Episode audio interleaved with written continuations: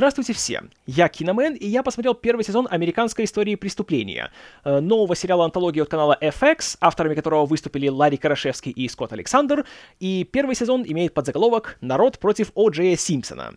И, соответственно, это история, основанная на фактах, э, которая показывает со всех возможных сторон то, что называлось э, судом столетия, когда знаменитый американский футболист и актер О. Джей Симпсон был обвинен в убийстве своей бывшей жены и ее любовника, и Спойлер, в итоге был оправдан, несмотря на просто зашкаливающее количество улик против него, и сериал, во-первых, э, очень подробно исследует э, все тонкости судебного процесса, которые получились настолько неожиданными и странными и просто безумными, что если бы это было вымышленной историей, ни за что бы в жизни в нее не поверил. А также он э, еще и обращает внимание на более широкий общественный контекст, и начинается все с того, что мы видим кадры пресловутых общественных волнений в Лос-Анджелесе, после того, как был вынесен оправдательный вердикт полицейским, которые избили Родни Кинга. И тема расовых взаимоотношений, и, э, в принципе, и классовых, и межполовых, и вообще отношения к мужчинам и женщинам в современном обществе здесь поднимаются регулярно и исследуются очень, я бы сказал, смело, без всяких компромиссов, прикрас и поблажек. И из-за этого сериал смотрится просто великолепно. И один из его больших плюсов в том, что, во-первых, он поднимает очень сложные, очень актуальные, к сожалению, и очень важные темы, но при этом он не чувствуется каким-то тяжеловесным и морализаторским. И каждая из его десяти серий пролетает в один миг, потому что все, кто работает как за камерой, так и перед ней, находят очень грамотный баланс между, с одной стороны, очень серьезной, очень взрослой, солидной драмой, и таким большим престижным развлечением. И из-за этого ты смотришь, ты, ты никогда не скучаешь, тебя он захватывает, но при этом ты еще и начинаешь хорошенько задумываться о куче разных вопросов и проблем, но ты никогда не чувствуешь так, будто тебе читают лекцию, как это было, допустим, в первом сезоне «Американского преступления», сериала с э, похожей тематикой и очень похожим названием. И за это, конечно, в первую очередь нужно поблагодарить э, авторов сериала Карашевского и Александра.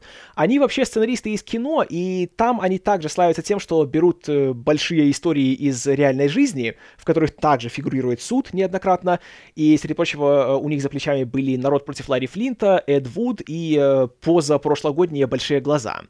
И в тех фильмах они также берут совершенно безумные истории с абсолютно непредсказуемыми поворотами, но находят к ним э, подход, который делает их, во-первых, большим развлечением, а во-вторых, еще и интересной человеческой драмой. И здесь они сработали точно так же. И если я ничего не путаю, они написали, если не все сценарии сериала, то подавляющее их большинство. И это идет сериалу только на пользу, потому что в нем остается какое-то единство и тона повествования, и качество, собственно, и диалогов, и э, развития событий и так далее.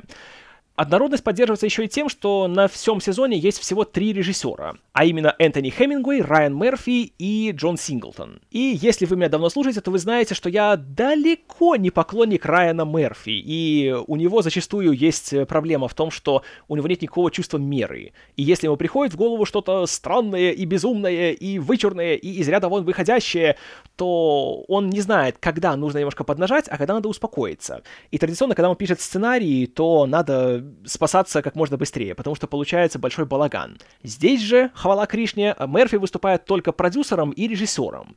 И в этих качествах он гораздо лучше, чем сценарист. Поэтому его серии как раз сняты в таком очень э, тоже э, таком кинетическом стиле. Камера все время движется, резкие наезды и использование музыки очень такое, знаете, броское и колоритное.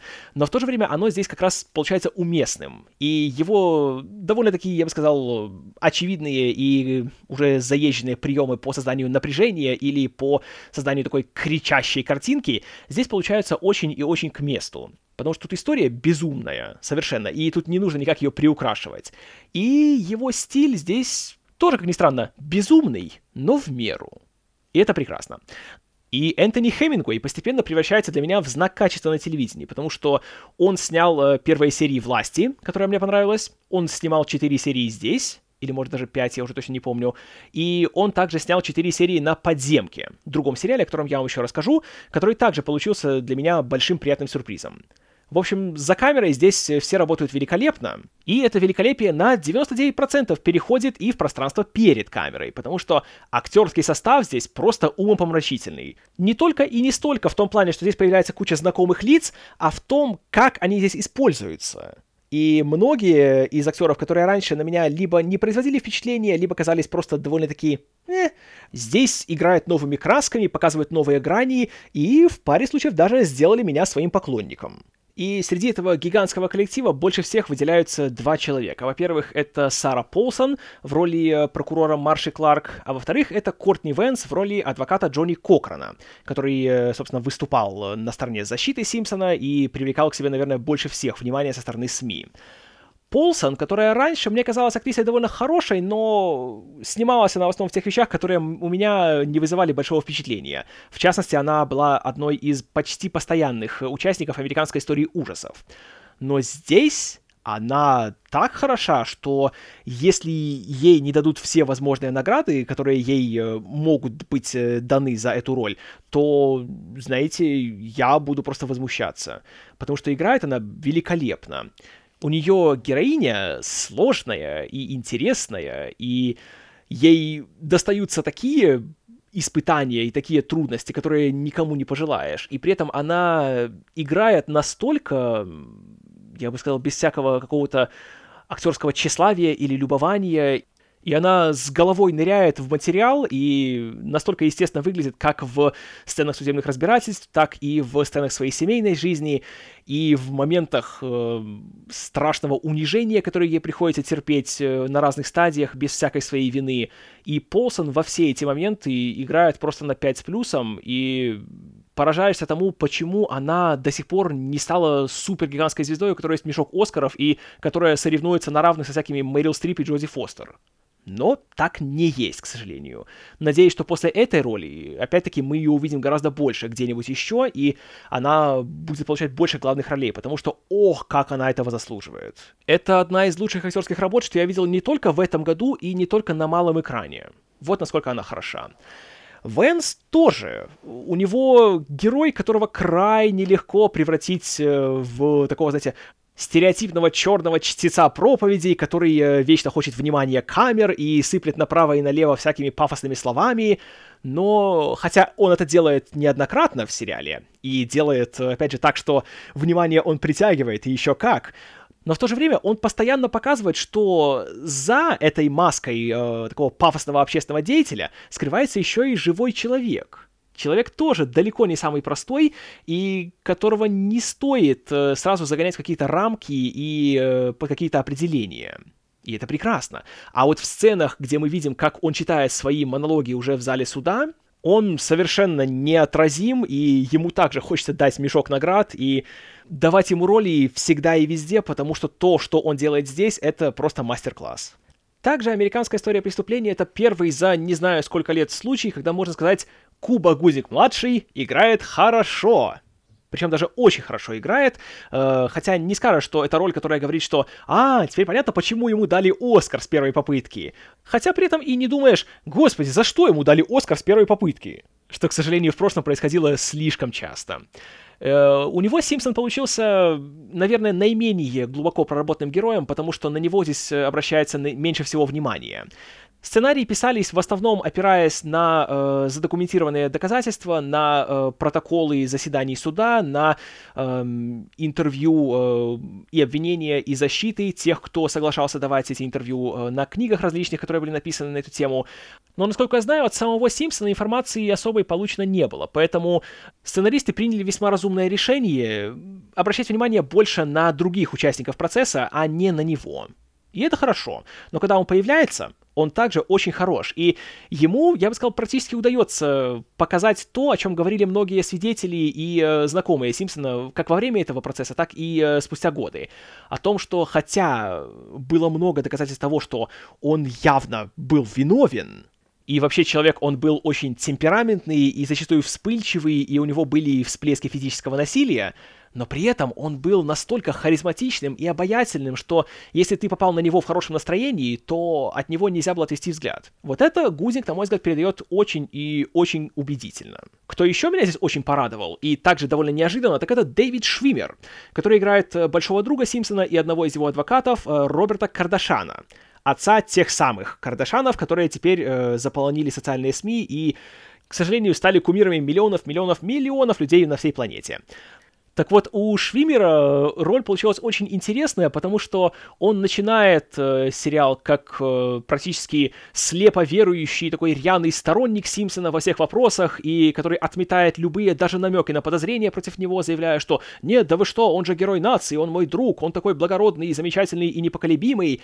А по мере развития событий и э, по мере того, как открываются какие-то новые улики, мы видим очень наглядно и при этом очень ненавязчиво, как у него возникают сомнения.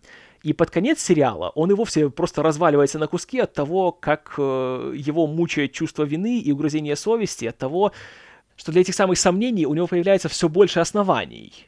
И Швимер также играет прекрасно. И да, вы знаете меня, что в прошлом я к нему, мягко говоря, не питал симпатии, называл его Ником Кейджем для бедных, и, ну, я все еще считаю, что в «Друзьях» он был совершенно отвратителен, но когда ему дают шанс сыграть что-то более серьезное, как здесь или в «Братьях по оружию», то, черт побери, он же отличный актер, почему вы больше не даете ему серьезного материала? Я не знаю, это жаль, но здесь он получился отличным. Было еще для меня большое открытие, это Стерлинг Браун, который играет адвоката Криса Дардена, который э, был э, таким э, учеником Кокрана, а затем перешел на другую сторону, и, по сути, получается, что ученик выступает против наставника здесь. У него роль тоже очень сложная, и персонаж у него очень непростой. Но играет он его тоже очень так очень естественно. И он, в отличие от своих более матерых коллег, и как актер, получается, и как адвокат по сюжету, он еще не такой опытный, и он изо всех сил хочет как-то доказать, что он чего-то стоит, как-то хочет занять, знаете, свою э, позицию, хочет привлечь на себя э, свет прожекторов. И это, к сожалению, играет с ним э, очень злую шутку в один момент, когда он принимает одно очень очень важное решение для всего процесса, и, увы, оно имеет катастрофические последствия для всей практически защиты. И то, как он обыгрывает все эти моменты как до, так и после, это опять-таки просто хочется стоя аплодировать.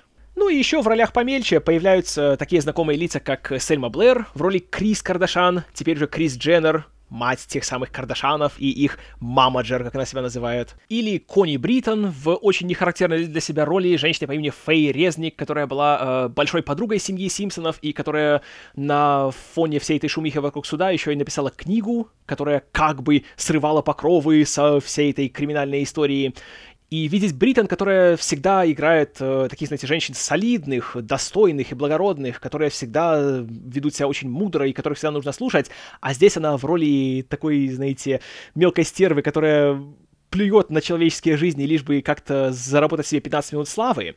Очень необычно, но в то же время очень-очень интересно, я бы сказал.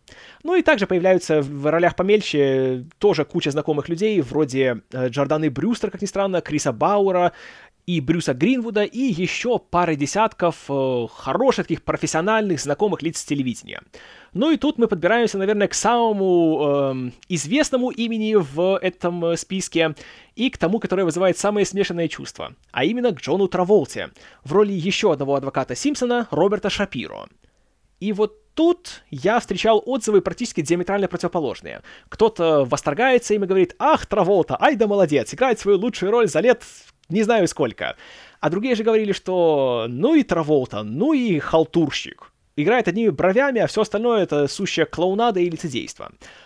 А я бы сказал, что я сам до сих пор не могу как-то определиться с ним, потому что, с одной стороны, да, он очень колоритный, когда он появляется в кадре, то ни с кем его не спутаешь и не упустишь его. И при этом, конечно, я признаю, что играет он довольно-таки лениво, и он больше как-то полагается на э, свою позу, на свою мимику, точнее ее отсутствие, и на э, определенные э, интонации в том, как он говорит. И, конечно, еще он носит тонну грима, который тоже часто играет за него. Ну и, конечно, его брови. О, брови Джона Траволты. Это да. Но в то же время у него есть такая хитрая лазейка здесь, в том плане, что, насколько знаю, Роберт Шапиро в реальности был человеком, который тоже очень любил немножко побыть таким, знаете, павлином и повыступать на камеры, и тоже попритягивать к себе внимание, и Траволта, по сути, может сказать, что «Не, ну так я же просто изображаю то, как все было в реальности, и вот раз такой персонаж, так надо его и играть». И отчасти тоже он будет прав, но в то же время мне кажется, что это такая не столько объяснение, сколько отмазка. И в итоге я бы сказал, что, конечно, он забавляет, с ним не скучно на экране, но говорить, что он как-то вот именно особо хорошо играет, особенно на фоне его коллег вроде Полсон, Брауна, Венса или Швимера, ну, знаете, нет, я не скажу, что он как-то особенно хорошо здесь играет. То, что он не очень плохо играет, это уже другой вопрос. Да, и я согласен с тем, что это, наверное, его лучшая роль со времен... Я даже не помню чего. Но это, мягко говоря, сомнительный комплимент, потому что посмотрите, какие у него за последние годы были роли. Но, повторюсь, общую картину он однозначно не портит, и развлечения от этого меньше не становится. И в целом я скажу, что американская история преступления, народ против О. Джея Симпсона, это пока что моя любимая вещь на телевидении за весь год. И так как в этом году не будет нового сезона Фарго, а третий сезон оставленных вряд ли будет готов в этом году, то я даже не знаю, насколько велика вероятность того, что к концу года выйдет что-то, что впечатлит меня больше, чем это. Поэтому «Американскую историю преступления» я рекомендую от всей души. Прекраснейший сериал, э, вроде бы берет заезженную тему и заезженный жанр, но вдыхает в нее новую жизнь и показывает с совершенно новой стороны, смотрится на одном дыхании и просто заставляет тебя радоваться от, за то, что ты живешь в это время, когда ты можешь смотреть такие вещи на малом экране. Поэтому рекомендую очень-очень-очень сильно. Спасибо за внимание. С вами был Киномен.